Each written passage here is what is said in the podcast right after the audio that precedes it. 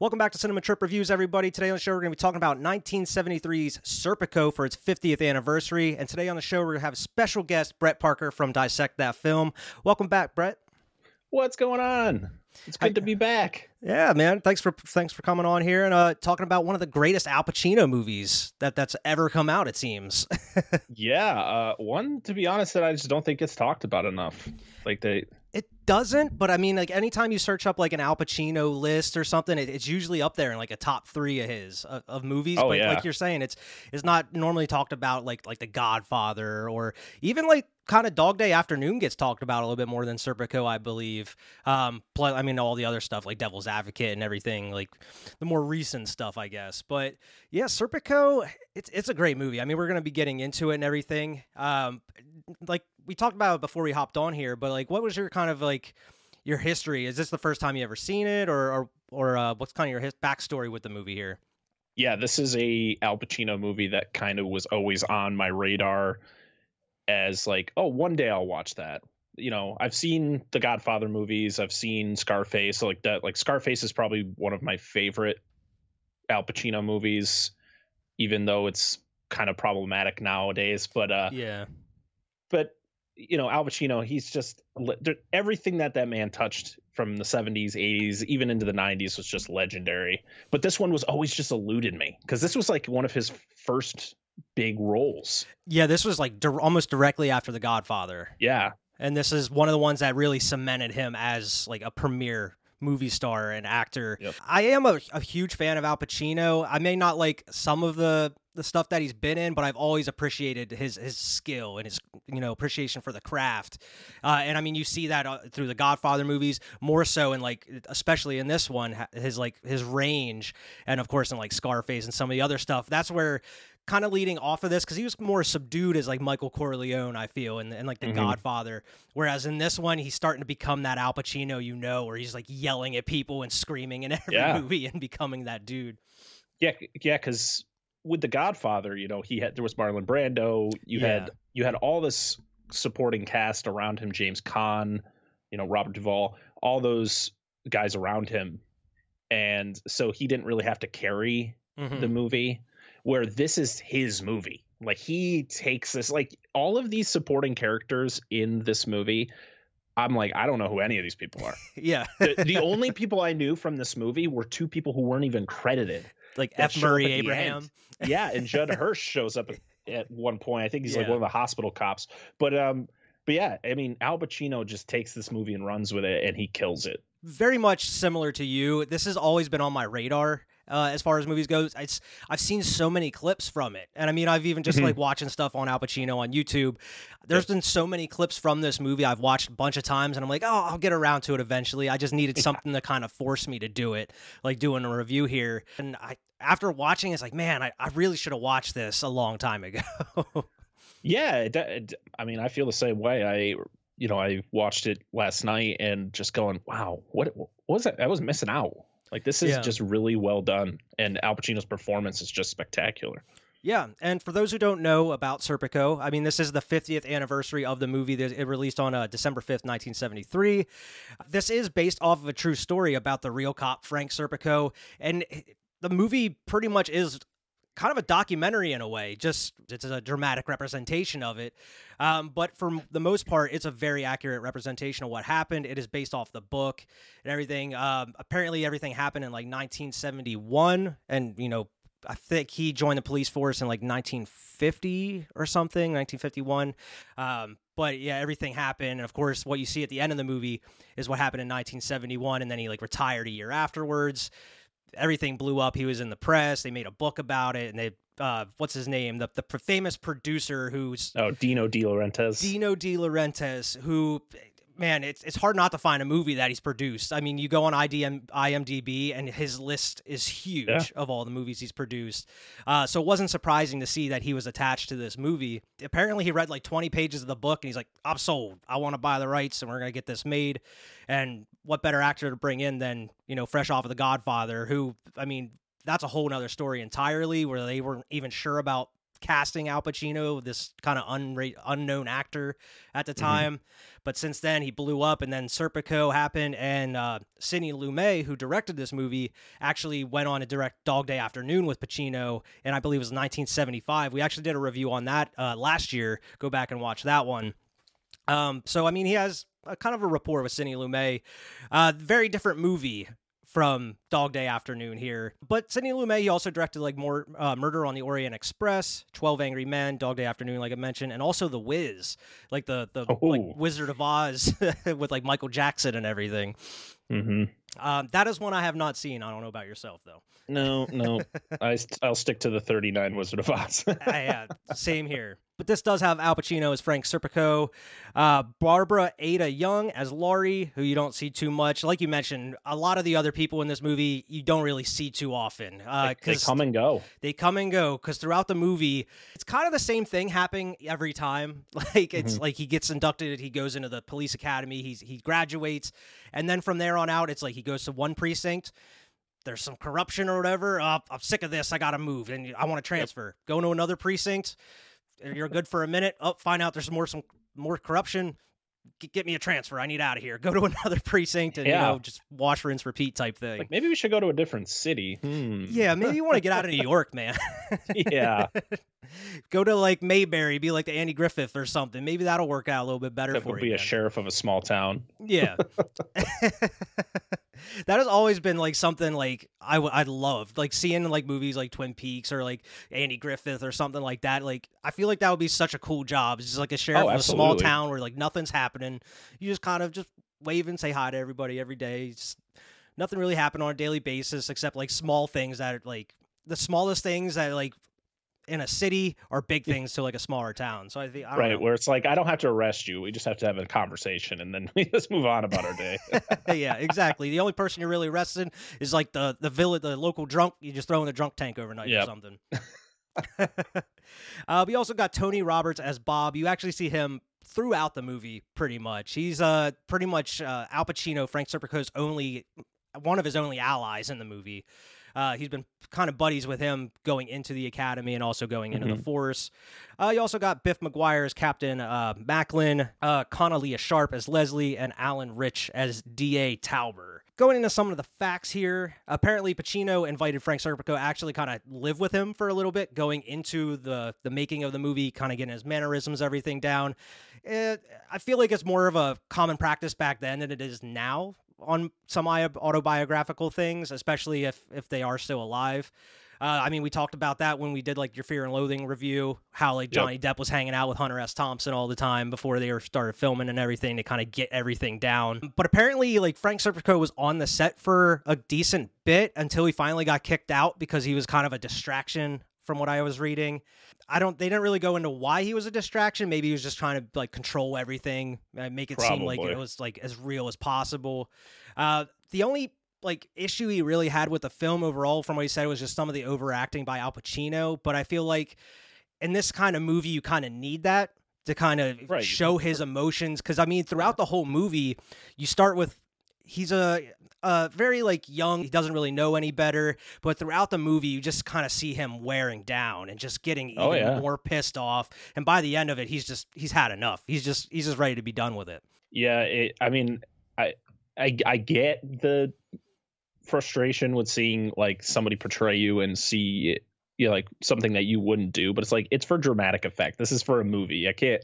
I mean, eh, we don't know how the exact events that Frank went through in re in real life. Yeah. So yeah, you gotta you gotta make it more interesting. The film was shot in reverse order. Apparently, that that way they could start him off with the big old beard and everything, and then uh, slowly yeah. work it out and cut it from the sides. Because as you kind of have the evolution throughout the movie, like you get the he had the huge handlebar mustache, and then he yep. has the goatee, and then he has the full beard and everything. But yeah, they filmed it in reverse order. That way they didn't have to use like a fake beard and like glue it on and everything. It's really smart.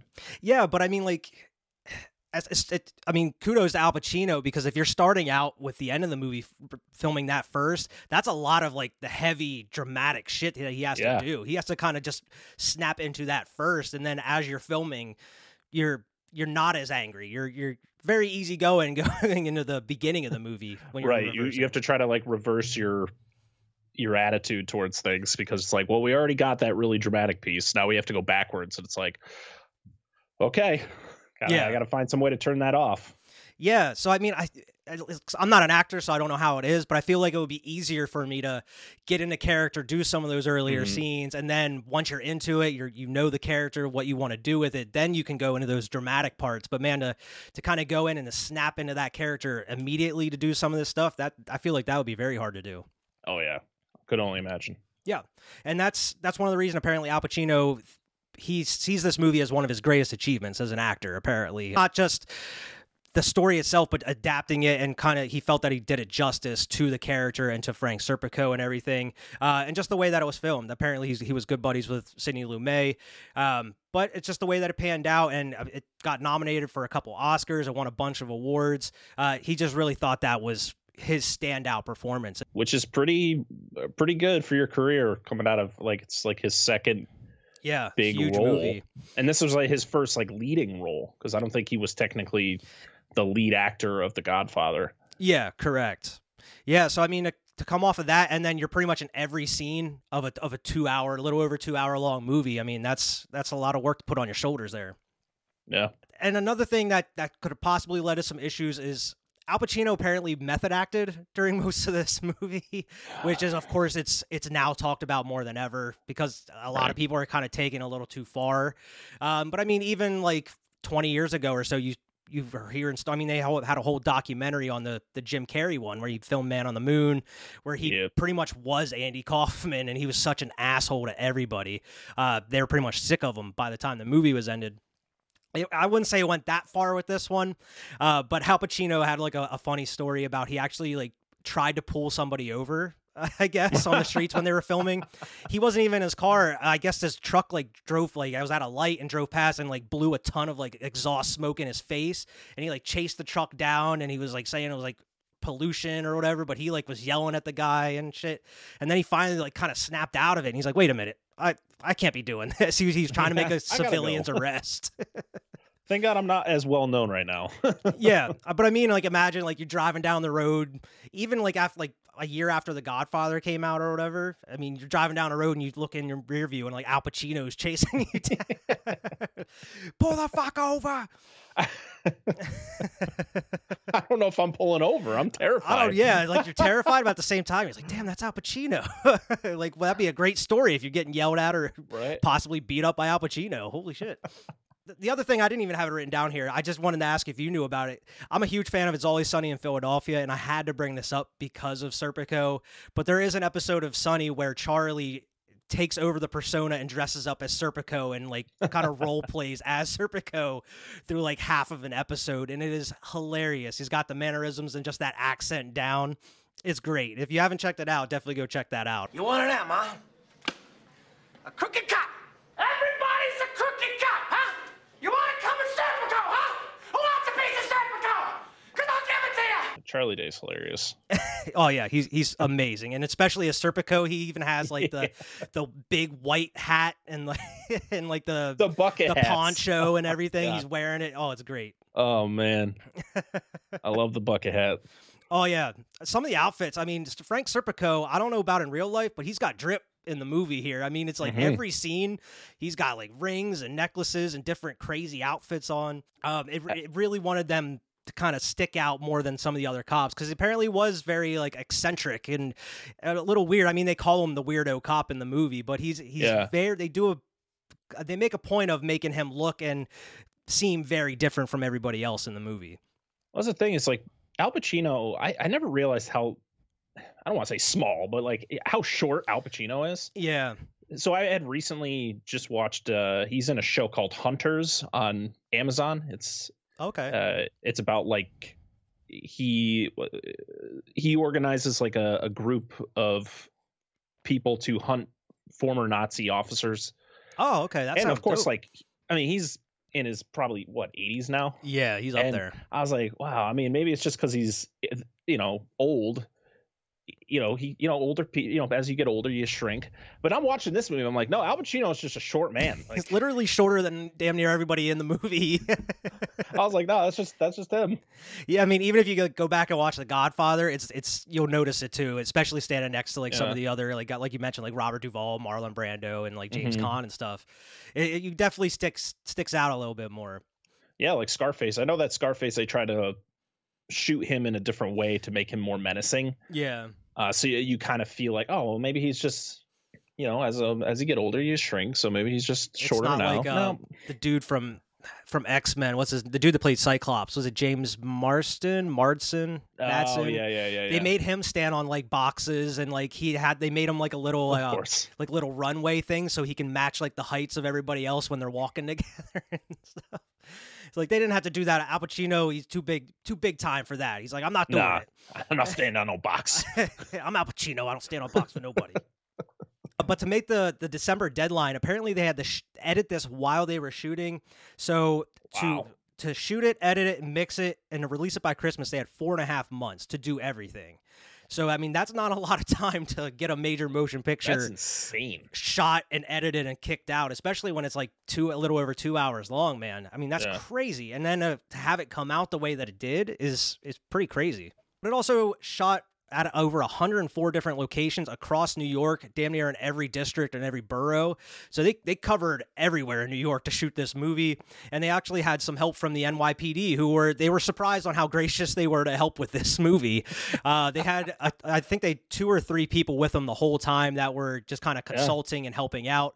Um, but overall, they like, they contacted the police and they, they were fine with helping out and everything, even though Frank Serpico in some recent interview says that he is being contacted by policemen still and talks about how bad it is not only within New York but other other cities as well about yeah I mean it seemed like you everything you've done helped for some time but it kind of just kind of reverted back to the exact same ways I mean, that's the thing with corruption. I mean, not just in like the police force, but like government or whatever. yeah It's been going on for a long since pretty much the when it was formed. Like you got to think of how long. It's just it got to a point where it was just it was a normal thing. It wasn't like there was they weren't hiding it very well.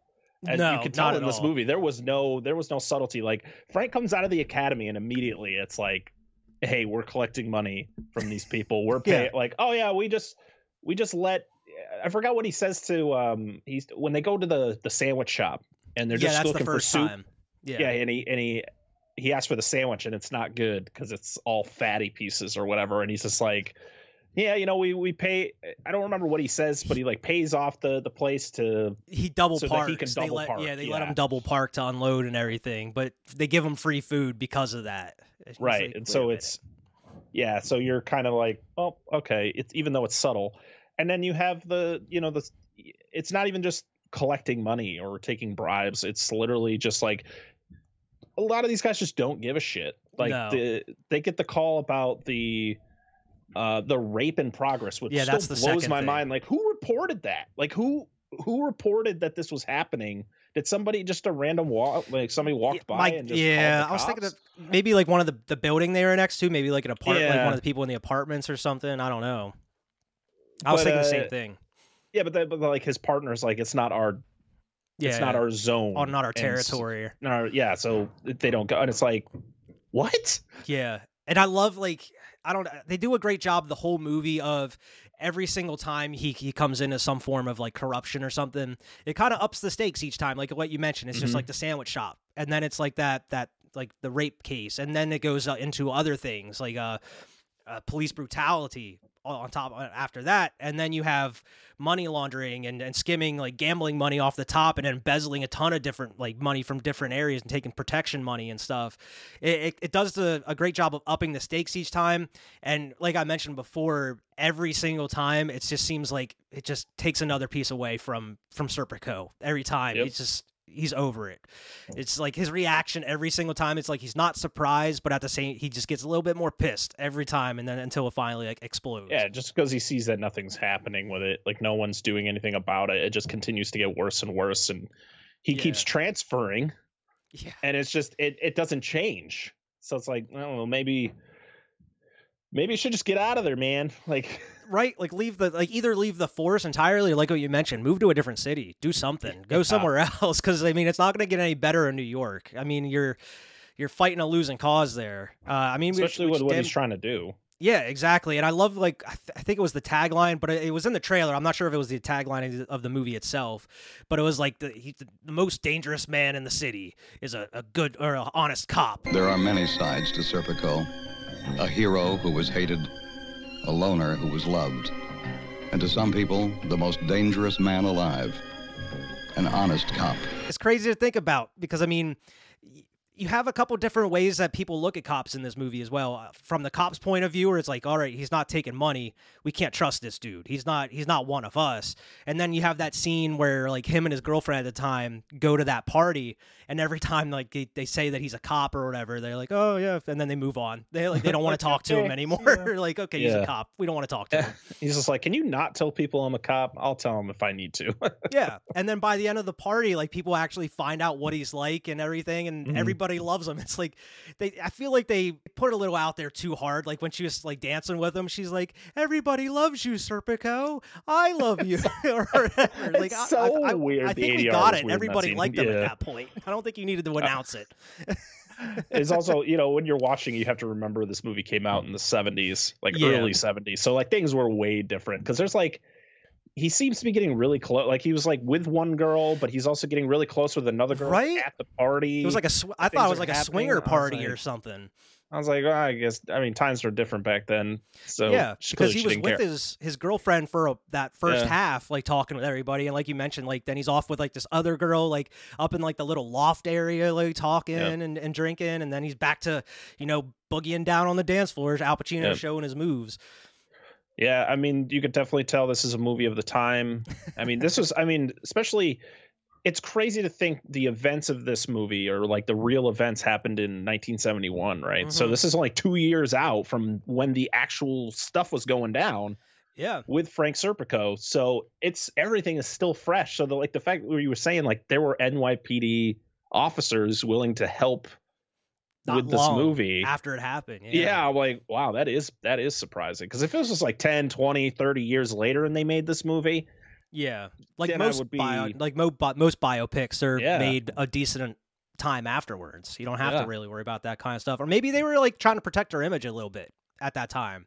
Maybe Yeah, like maybe they'll maybe they'll kind of help us out, put everybody Yeah. like on on the good side a little bit. They were alienated at that point. Um, but like you said, the movie itself is a product of its time as well because as you're watching it, it's just so it's such a gritty like slow burn of a like a cop movie. Uh, I Mhm. feel like it's not a movie that is made for modern audiences. I feel like a lot of people would get bored throughout this movie. There's really not a lot of action throughout. I mean, there's there's certain little things going on, but for the most part, you're just following this dude from precinct to precinct, and then it's just different bad shit going on everywhere.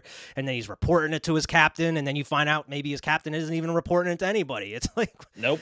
Nope. And then it's it's there's just not much going on, but it's more of the story that draws you in. And I mean, I was locked in the whole time. Like, what the Oh, hell is going to happen? Because I I purposely tried to stay away from what happened towards the end or or what happened with Serpico. I tried to stay away from that until I watched it, and then I kind of dug in and do a little bit more research because I wanted to be surprised. But it's crazy what happened. Because I mean, it- exactly what you see at the end of the movie is what happened to him in real life, which is fucking bananas, dude. Like they didn't even help him out.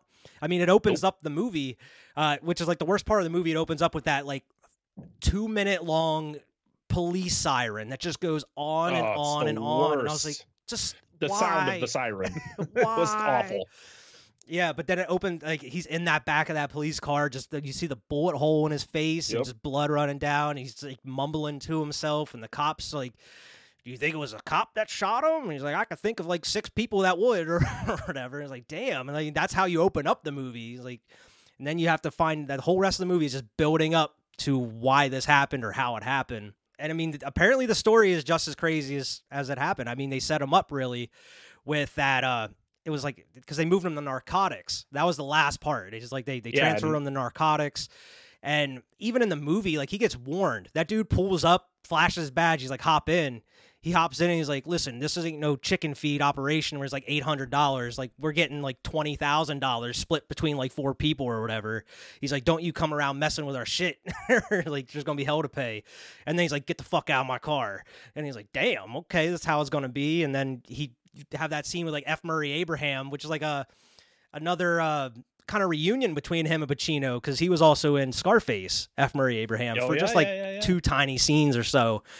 Uh, but yeah, they set him up. He he goes in and like they're watch they're wait like kind of just waiting for a deal to go down, I guess. And he goes up to the roof and comes down and sees what apartment they come out of, and then as they're gonna bust in, I guess the whole reason he was there is because he spoke Spanish and everything. He was gonna be translating, and his job was to get the door open, and the cops were gonna come in and do the rest. Well, he got the door open and he got stuck in between that door frame, and nobody helped him. He, and apparently, it, in real life, it happened exactly how it is in the movie, which is even crazier. Uh, apparently, the cops just bailed. They didn't. They didn't even stay like they were in the movie. They straight Yeah. up bailed on him, and he gets shot straight in the face. Apparently, the neighbor called the cops, like called the ambulance and everything. Uh, they didn't say this in the movie, but I just kind of doing some research. Apparently, the the responding officer that came said, "Shit, if this if I'd known it was Serpico, I wouldn't have I wouldn't have came at all. I would have left his ass." And I was like, "Damn, like that's one of the quotes. This dude made an enemy out of the whole NYPD, damn near." Yeah, I mean, it just showed how deep it went. I mean, you could tell like there was the scene with um oh boy, it was one of the the higher ups that he was he was like talking to his superior who was then trying supposed to be trans like sending that information to a higher up. Yeah, The oh, the, he was the commissioner. the commissioner he was trying the to eh, captain. s- and the commissioner's sitting with he's sitting with one of the guys and he's just talking he's just trying to find a way to just discredit serpico and he's like oh did you hear that he's you know i can't say the word but like Yeah. that he's pretty much he's gay and i was like it's like what does that have to do with anything Yeah, and the dude that he was talking with, like the DA or whatever, he's like, "That's bullshit," and you know it. Like he's like, "Come Yeah. on now." Like, like there was a couple people on his side towards the end of the movie when they were starting the investigation and everything. Once it, kind of got picked up, but the whole time he's trying to go about it the right way. I mean, he's contacting like that that captain every single time he's got an mm-hmm. issue with one of the departments. And he's like, "All right, well, we'll report it. We'll we'll get you a transfer or whatever." And then it kind of gets to a point Yeah. where he's like, "Well."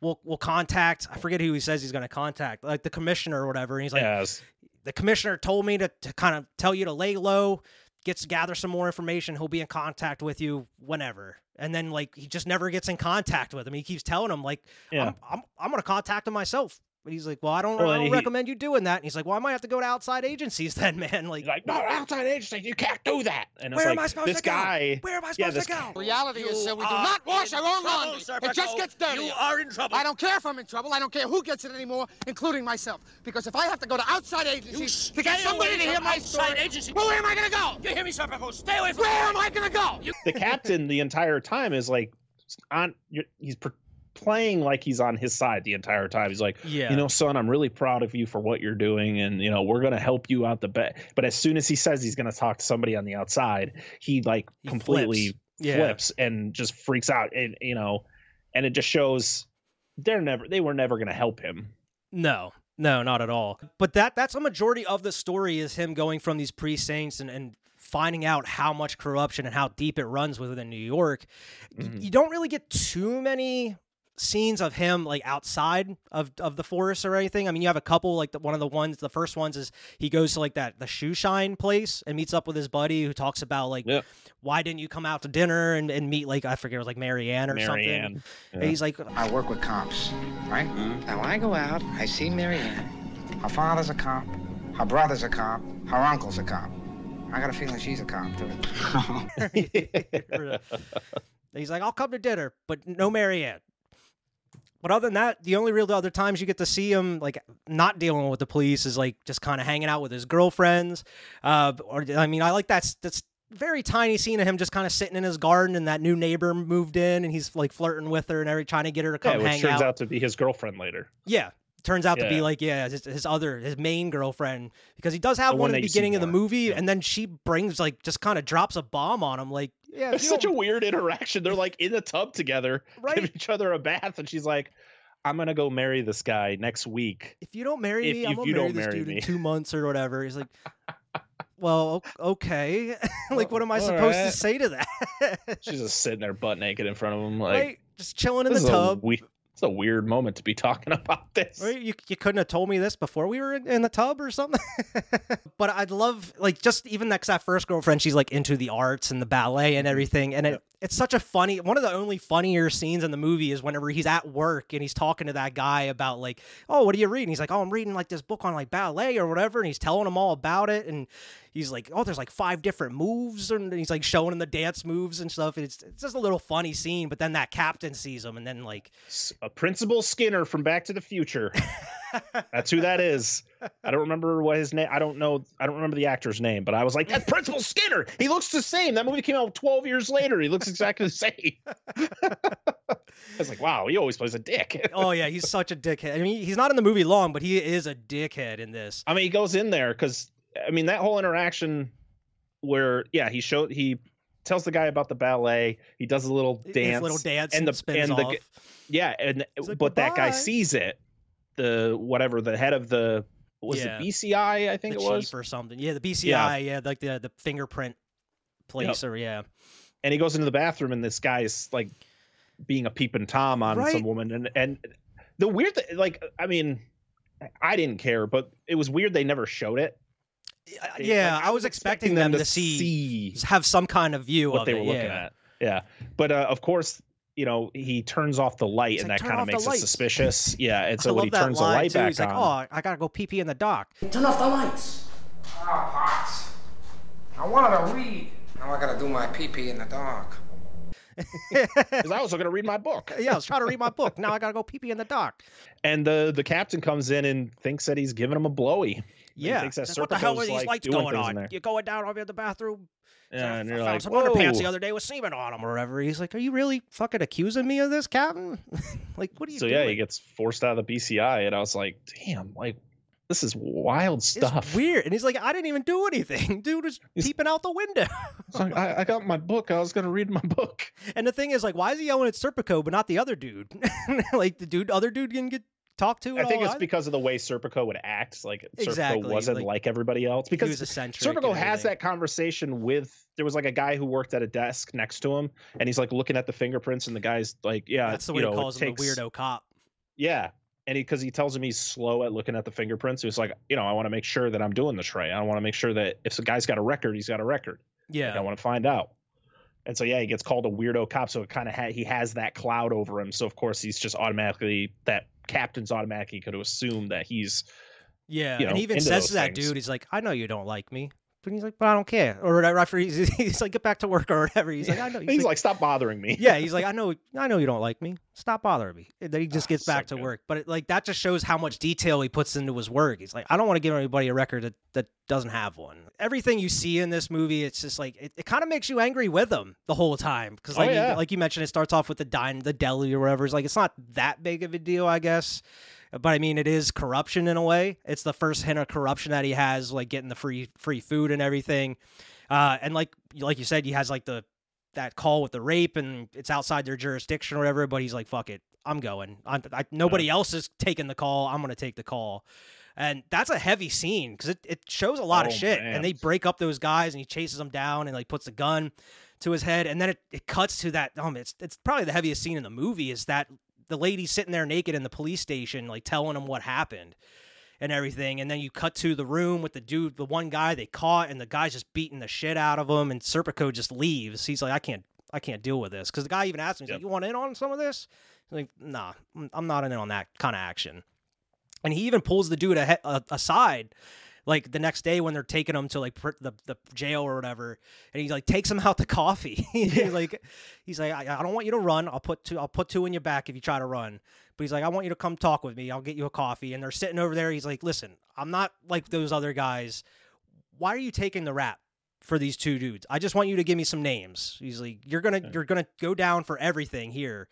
Help me help you. Like he's he's just trying to be that good guy. Not not because of he cares about this dude, but because he cares about his job and doing his job the right way. Yeah, and then it all blows up in his face because he goes and arrests those two guys while they're Yeah. playing basketball. They refuse and he to give brings him them back in. up. Yeah, and he, he brings them both in, and he pretty much gets in trouble because he left his post. Well, yeah, and they're like, we're going to take credit for it because it makes us look bad because like a, a uniform cop's going, he left his post and everything, and he's Mhm.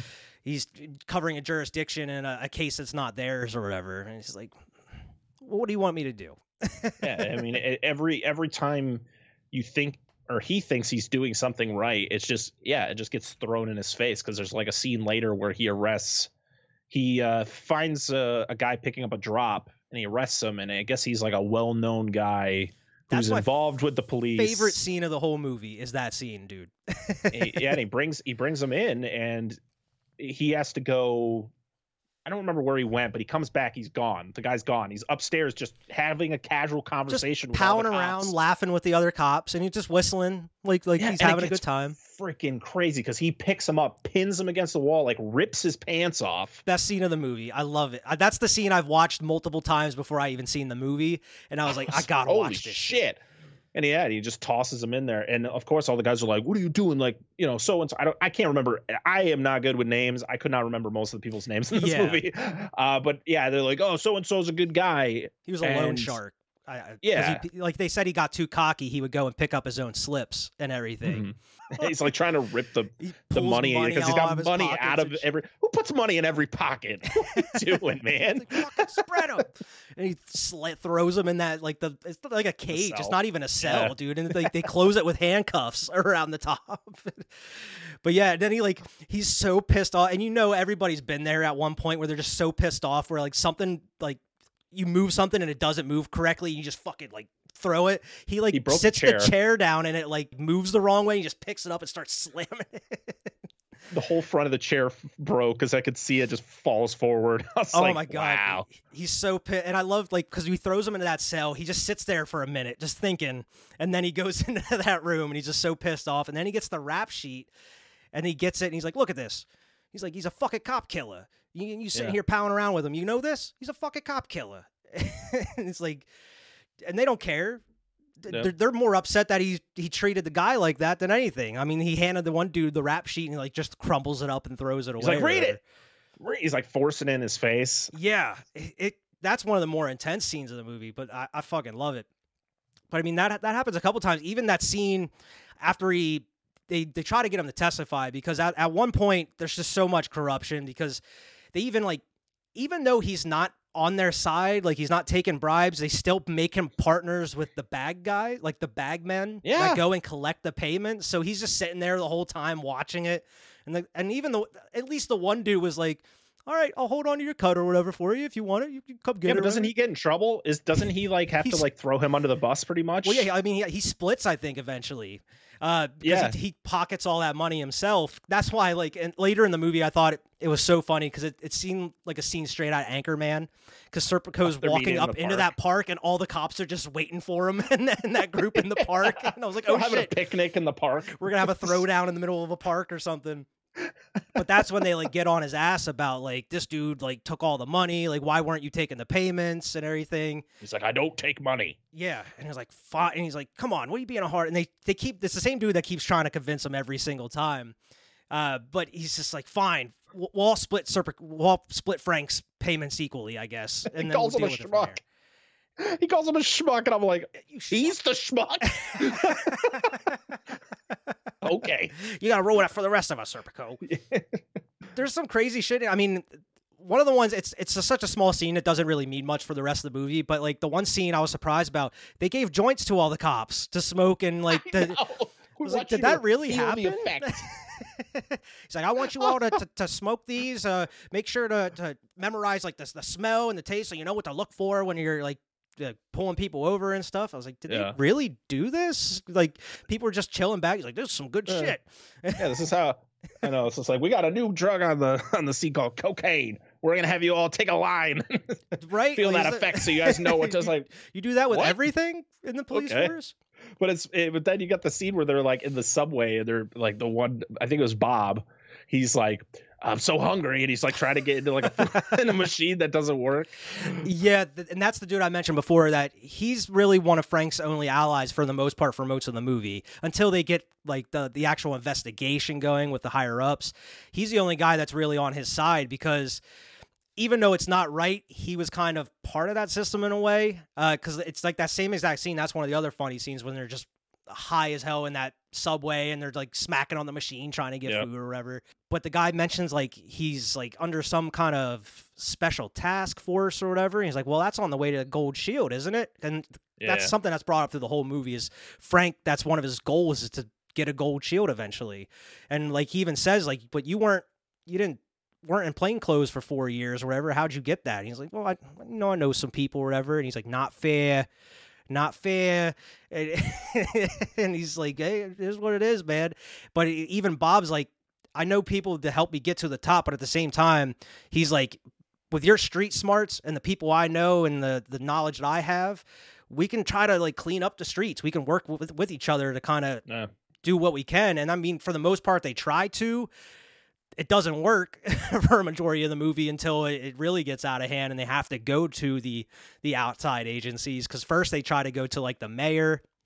They they like talk to that like spoke like person that works for like the mayor's office and then like the mayor just turns them straight down because it's approaching Yeah. summertime they expect riots to happen they don't want to alienate and alienate the police and everything and he's like oh great so they're just making them more excuses just to let this happen that's something I I liked about this movie is they got to the point. There was no they didn't drag any situation out too far. Like they met with that the I think it was the mayor's assistant or whatever this like the guy next was. scene, damn near yeah, literally like we're excited, we're gonna get this done. I'm gonna talk to the mayor now, and then literally, yeah, the next scene is him being like, "I'm still embarrassed. I, you know, I'm, I'm sorry. I thought this was gonna, gonna work. I, you know, but the mayor, yeah, the mayor's got a different plans. Yeah, and then he has like he's like I have I have another option we can try to do. He's like I know like a like a second lieutenant or something we can go to. He owes me a favor or something. And they go out to dinner with him, and he's like, well, you have two options. Uh, he's like, I can report this. You have to report before a, a testify before a grand jury. Then you're pretty much going to have a target on your head the whole time, and you most likely might get killed. He's like, well, what's the second option? Forget about it. he's like, well, oh shit, then I don't know what to do now. it's like great. Yeah, and the amount of times he'd be like, "No, I'm not testifying. I'm not Yeah, gonna testify." Even during that investigation, when they actually had the investigation go, and they kept telling him like, "You got to testify if you want to indict some of these people." And he's like, the whole point is like, well, you're gonna if I testify, you're gonna indict like two, three people, and then nothing else is gonna get done. You're that's it. Two or three Right. people are gonna be the fall guys, and then it, everything's gonna continue on as normal. I'm I'm trying to Yeah. take everybody out. then they finally get him to testify and they won't let him testify because he's like trying to Right. like the the woman in the in the audience asks a question and he tries to and he's like i want to answer that and the da just gets up and like just start oh well, you know blah, blah, blah, just spews off his bullshit and so Serpico's like you wanted me up here on the stand but as soon as someone asks me a question for me to to voice what's going on you pretty much shut me up Yeah, that, that next scene with them is it's crazy too because they're talking about maybe indicting those one or two guys, uh, and they're like, "Well, we could we could put in and you could get a gold you can get your gold badge for this." he's like, "Oh, great! For what? What do we do here? Like nothing's gonna get done." And then he's like, "That's the quote that I mean, I've seen in the trailers and stuff." He's like, I know you've been through an ordeal, Frank. I'm a marked man in this department for what? "Put a mark on my head for what?"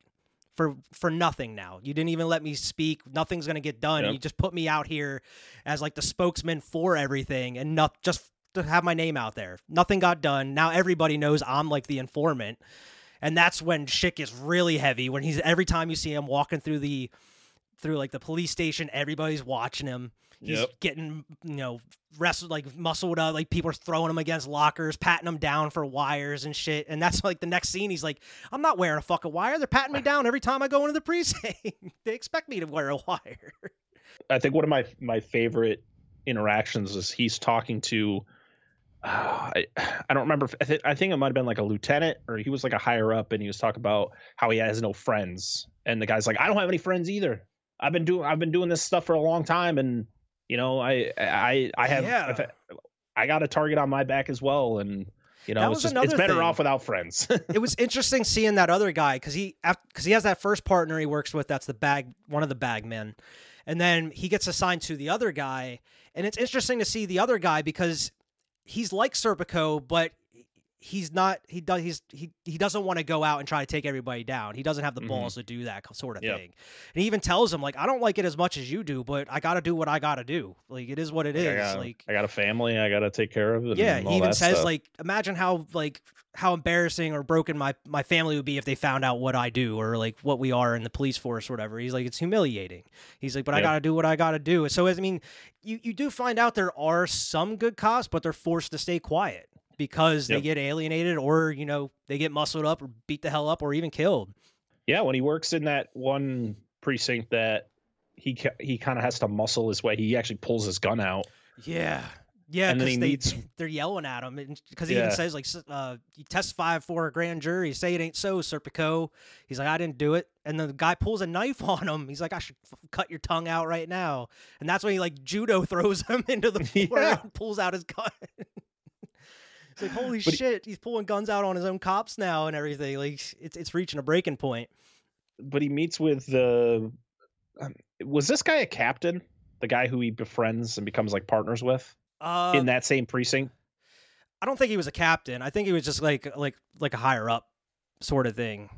Yeah, because you you find out like The he's old guy actually one of the good guys. Uh, well, he was an older guy. I don't think he was that oh old. yeah, yeah. The one of the last precincts he goes to. Yeah. The one that actually like partners up with him and Bob to like testify and, Yep. and go yeah, go the distance. Yeah. he's one of the the last good guys you meet in the in the movie. Yeah, because he's like, "Do is there anyone here that you would want to partner up with?" And he doesn't really answer. He's like, "Well, if you don't find anybody, uh, I'll be your partner." Yeah. and then they go just like break up that that joint.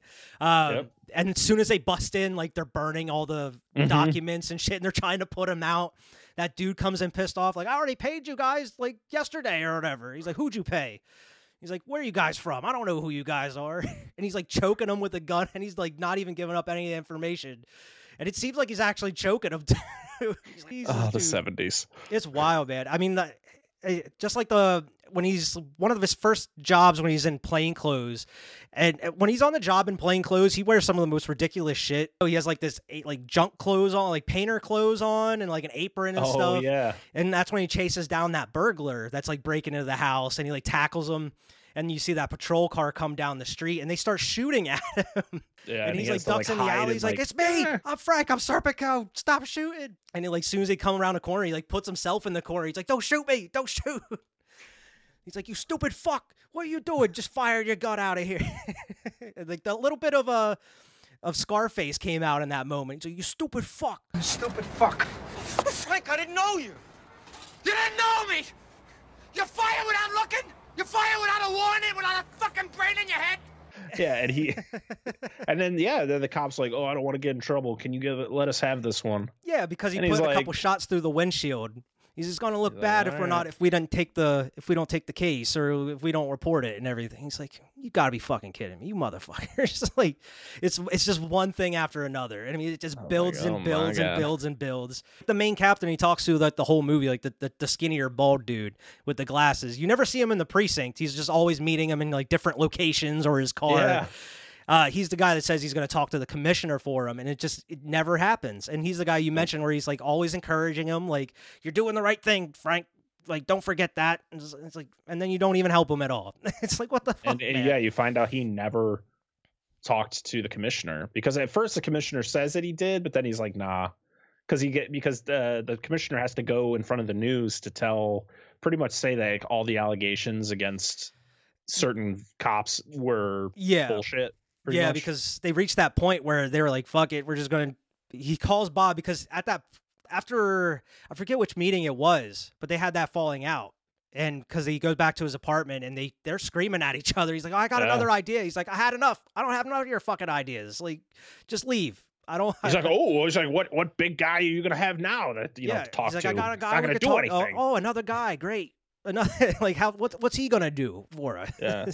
and and you could see that it you know everything that's going on with Serpico is also affecting his relationship because he starts yelling at his girlfriend and his girlfriend's just like don't yell at me Yeah, Like, you're this taking it out th- on me. Yeah, I didn't do anything. I'm here supporting you. And of Yeah. course, that ends up breaking up the relationship, which Yeah. you know, where he has to meet her at the diner. She leaves him a note that, that she wants to leave him, but to meet her meet her at the diner. And he's like, he's like, why are, why am I meeting you here? She's like, so you can't yell at me. He's like, I can yell where I want. You think I can't yell here? There's the one guy in the back, like just staring at him the him whole the time. like, mm. I'm watching you, buddy. I like his dog. I like that we get we that dog is for- in the entire. He gets that little dog for five dollars. Five dollars off the street. Did you? I don't know. I if you were like me, who went. I feel like these people are going to rob him. I, dude, I thought so. I thought it was gonna be the very next scene because he even says like, "Hey, watch out for my stuff in my car here for a second. I got to this. I, this is my new apartment." I thought as soon as he came out, like his stuff would be gone, his car wouldn't be there or something. But no, it just goes to the next scene. it just shows you how how times have changed, where you could just buy a dog on the side of the road and Well, keep it in gonna, your like report him apartment. or something at first. Like the way he like seemed like he was talking to him, an inspector. He's like, "Where'd you get these dogs?" And it's like ax- asking the different questions. It seemed like, "All right, I'm gonna report you or something," because it seems like Frank's th- that type of dude. Yep. like even looking into some of his backstory, Frank Serpico, even when he wasn't on duty, he was still pulling people over and and trying and like arresting people when he wasn't on duty. He would just flash his badge and make it like a. I guess it, it's not even a citizen's arrest at that point if you're a cop. You're just not on duty. Um, Yeah. But yeah, I guess that's the type of dude Frank was. But I thought, yeah, I thought he was going to get robbed there. But he has that sheepdog through the whole movie, even at the very Love it. end, before he goes to Switzerland, hops on the Yep. boat. But that scene with his girlfriend is, is is a powerful scene too, because it's just been building and building. Where it's like you see how good their relationship is at first, but as everything's going on, it, it takes a huge toll on him, and he just turns into that complete person where he's like not even getting sleep at night. He's Mm-hmm. he's like barely talking to her how he used to. Like, what's he say? He's like, "You're gonna leave like your future husband and like future father of your kids or whatever." And she's like, "You never said Yep. anything like that to me ever." And he's like, and she's like, "I know if I come back, you won't again too. So it's like, what's it matter?" And she, like when he chases her down and everything, he tries to stop her. She's like, "Are you gonna walk away or am I? Like this is over. We're done." it's like, damn.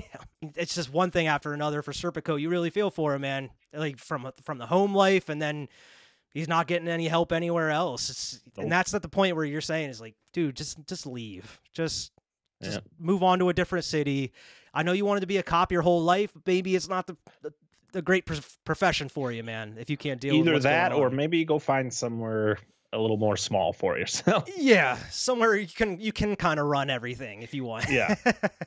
exactly. We- pretty much already talked about the ending though, because as they're going through, they had make him kind of make that statement. He he doesn't even have a statement, but they make him testify. That's when he gets bumped to narcotics because they have to get him out of that precinct because Yep. he's gonna probably get killed one way or another through that precinct. Um, he has that meeting with that dude in the car where he warns him that this isn't a small small potatoes operation in the in narcotics. They're they're dealing with huge money. And that's when he like gets set up and he gets shot in the face. And that isn't even like the end of the story really. Um, once he gets shot he, he's like in the hospital for a while. He he's lost his hearing in his left ear for the rest of his life. I guess they're saying like parts of his left part of his body could go stiff every now and then. There's going to be a bunch of side effects from this. And i from what i read he still has like pieces of shrapnel and stuff lodged like in his skull next to his ear and stuff which is it's nuts, man. How you can survive? I guess it was such a small caliber bullet. It, it didn't do any damage. Didn't hit his brain. Yeah. It didn't hit his spinal cord or anything like that. Um, but that was such a powerful scene when he's in that in that hospital, and one of the guys that was one of the, the people that was like in head of the investigation. I, I, that's the only time you really see him is at the very beginning of the movie, and then once they they really start that investigation, he's there he's the one that's saying, like you mentioned, he's like, I don't have any friends or whatever. He's like, I'll be your friend. He's like, well, I'll make an exception for you then, Serpico. but then, like by the end of the movie, like it seems like he is really like Serpico's friend. Like he's there Yeah. holding his hand by the bedside. He gives him like the gold bat, like the gold shield, and he's throws it away. He's like, I don't fucking want it. Like this, you just. He's like, what are you giving me this for? For getting shot in the face or, or what? This is this. It was a way for them to just be like, "We'll give you this if you shut the fuck up."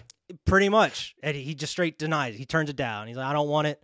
Get it out of my face. And dude even sits it there for him. And Serpico just goes through pretty much every range of emotion sitting in there in that hospital bed. Like he, he's mm-hmm. angry and he starts crying and then it's just he moves on from there. But then you can even still watch the real footage on YouTube of that testimony that he gives at the very end of the movie in front of everybody. And I love how if you notice like one half of the room seems like or the other people that are on his side that are like hmm like listening to everything he's saying, and then the other half of the room that are split on the other side of the aisle or look like they're just fucking like pissed off and they're like angry and like there's those are the guys that he's against, and he's even saying in that statement he's like.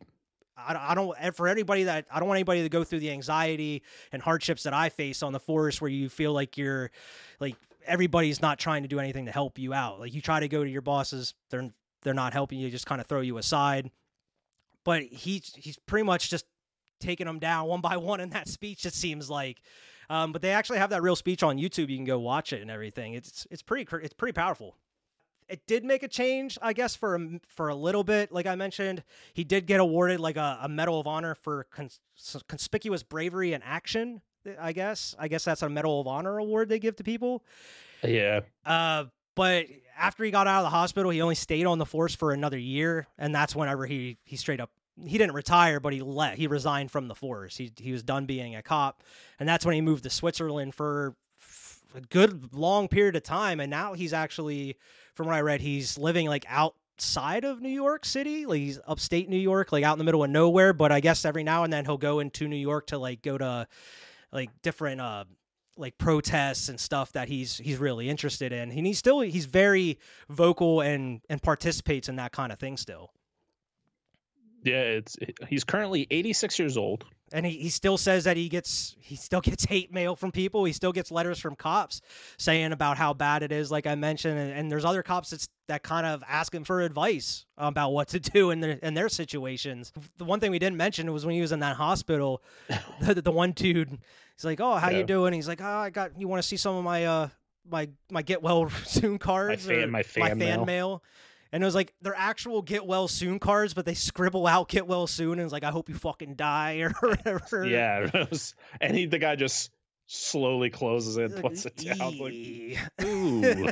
That's rough. But man, it's it's such a heavy movie. Um, and it, it really opens your eyes to a, a, a lot of what happened, what's happening. And I mean, especially looking at Uh, what has happened over the past couple years, as far as like what's been going on with across the nation, it really kind of puts it in perspective that 50 years ago, on the 50th anniversary of this movie, this this shit was still happening at that point in time, and it's still happening now.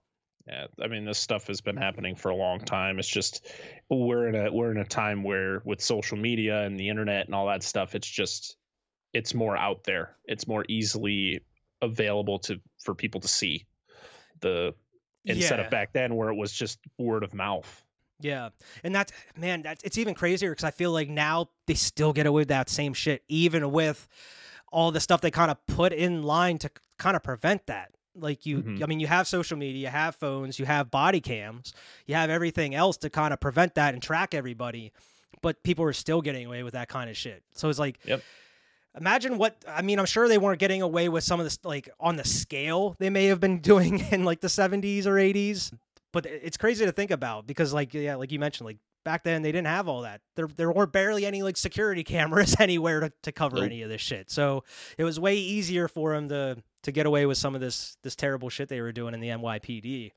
But yeah, Serpico, man, I I can't believe I've waited so long to watch this movie. Um, this is definitely one I don't know if I'm gonna be going back to it as as frequently as like The Godfather or or Scarface or anything like that. But anytime someone brings up like Al Pacino, this is definitely gonna be one of the movies that I I'm gonna mention when it comes to like great performances all around. Oh yeah, he definitely. I, I think I don't know if someone else could have done the type of performance that Pacino put on screen. Like he carries this movie with Yeah. because it's not just one emotion through this entire thing. He shows them all calm, Mhm. collected. Then it's like him just being annoyed, and then it's just flat out just rage, just over it, yeah, and I- does I- a really good job with it. I did see that uh, there wasn't much casting like rumors about this. I did see that apparently uh, Robert Redford was in consideration for Serpico, and Paul Newman was in consideration, I think, for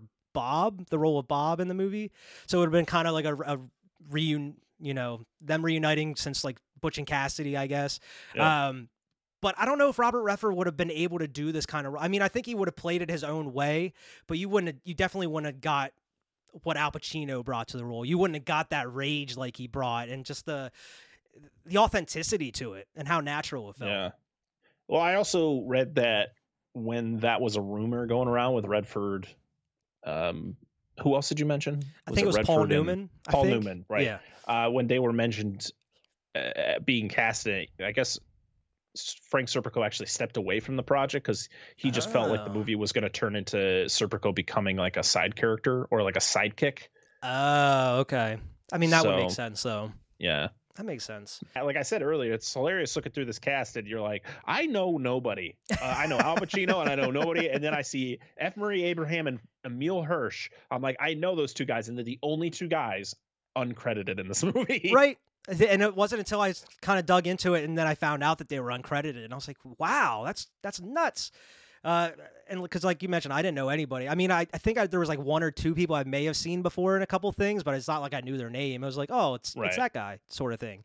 But yeah, and, and I think with Robert Redford, even if, if it was true, I feel like with with Frank Serpico, I mean, obviously I don't know the dude, but I feel like it would have kind of given it the movie like a more of a, a Hollywood feel to it. Whereas like you don't really want that with this cut this type of story. Like you you don't want a huge big name actor behind that No. that that lead character, everything to kind of give it more glitz and glamour and Hollywood to it. You you want that low down, gritty, dirty cop movie with like not an unknown person, but someone that's relatively new on the scene at that point. I mean, he only had like The Godfather under his belt at that point, and he wasn't nearly at that actor that he is going into this movie and going forward. Right. But yeah, man, that is Serpico. I mean, this is de- we definitely did it a little different than I normally do because this there's so much to this movie, man. If you if you laid it out and try to go beat for beat for beat through the whole thing, that's why we kind of just kind of did a general discussion on the movie overall and and talked about the the different pieces and what made it work and what made it didn't what didn't work about it. I mean, there really wasn't much that didn't work for me ov- overall, other than maybe they could have trimmed some time off the movie in certain places. I don't know where you would have done that. Um, even though I was locked in for the most part, I feel like by the, like the last 20 minutes, half hour, I was like, okay, I feel like this movie's three hours long like I, I don't know if it was I just watched it late. Maybe that that's the thing. But I was like, all right, it, it's, it's been running on a little while. I had to kind of check the time on it. It was like 20 minutes left. I was like, holy hell, this is, Yeah. this is rolling. I felt the opposite. I felt this was um I felt two hours is good for something like this. Like this is a biopic. This is all real. I think they did well enough to transition us between scenes. Like I think there was like the scene where he meets his first girlfriend and then immediately in the next scene they've been together for a bit and then like the next scene they've been together even longer and it's like I guess it jumps some around people would so much. I, I feel some people might be annoyed by that. They're kind of like, oh, let's see how this goes. It's like, but that's not the point of this movie. The, the point is not seeing him in his relationships. Yeah. You know, the, the most important relationship was the the second woman that he's with, where everything because she's involved with him while everything is happening. So like that's important to see like e- elongated scenes with her, where this other girl kind of was just there at the beginning. Yeah. Yeah, um, but I thought it was shot very well. I mean, I, I just something about like these just these earlier '70s movies and just the feel, the feel of them and the greenness. Whether it's a cop Mhm. movie or not, I just love the the slow burn feel of these types of movies, and I, it was right up my alley. If you haven't seen Dog Day Afternoon, I definitely recommend that one as well. Um, anything else you want to add to uh, the Serpico discussion here, Brett? No, I think I, I think we covered pretty much everything here. we, we we tried to at least. We may not uh, not not have done it in the full order of things, but I, I think we got most of everything covered in this one. It's, it's, a, it's a movie that's 50 years old. You know, people who listen to this have probably seen it and know, you know, the gist of it and know it's it's definitely a movie that you can't really it's it's hard to kind of go from beat to beat like you said from beginning to end. It's Yeah. kind of just talking about certain import like the most important scenes of the movie and and how it all blends together and how it becomes a coherent movie as it as it was. Definitely one I'm gonna have to come back to eventually.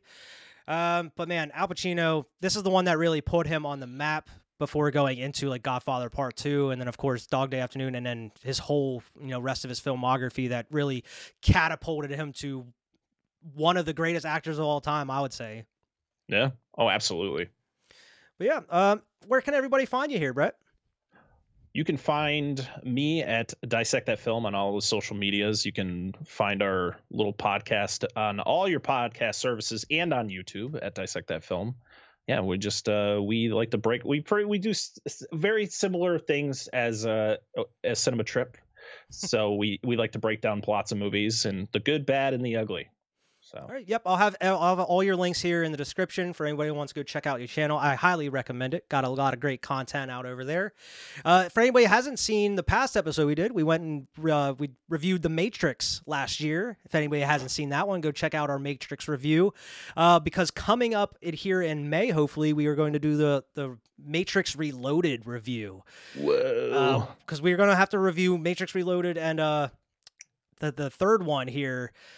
Uh, I think that one came out in November. They came out in the same year. It was one of those ones where they filmed the movies back to back, especially on the this kind of scale that those films are. To film them back to back, it's insane. Uh, so we will be covering uh, Matrix Reloaded in May, and then November we will be coming uh, covering Matrix Revolutions. No plans on uh, Matrix Resurrection or anything at that point. As of right, I've only seen that once. Didn't leave a lasting impression on me though. So as of right now, we'll cover the the main trilogy for that one. I'm excited for it. yeah, it should be a good one, man. Uh, for anybody, just make sure to like, share, and subscribe. As always, make sure to go follow us on Twitter and Instagram at Cinema Trip Reviews. Go check us out on pretty much every podcasting platform. Drop in and leave us a good review there. Want to give you a special thank you, man, for hopping on the show talking about Serpico here today. Thank you very much for having me. Always, man. always a pleasure being on here. Yeah, thanks for being on here, man. And we'll see everybody next time.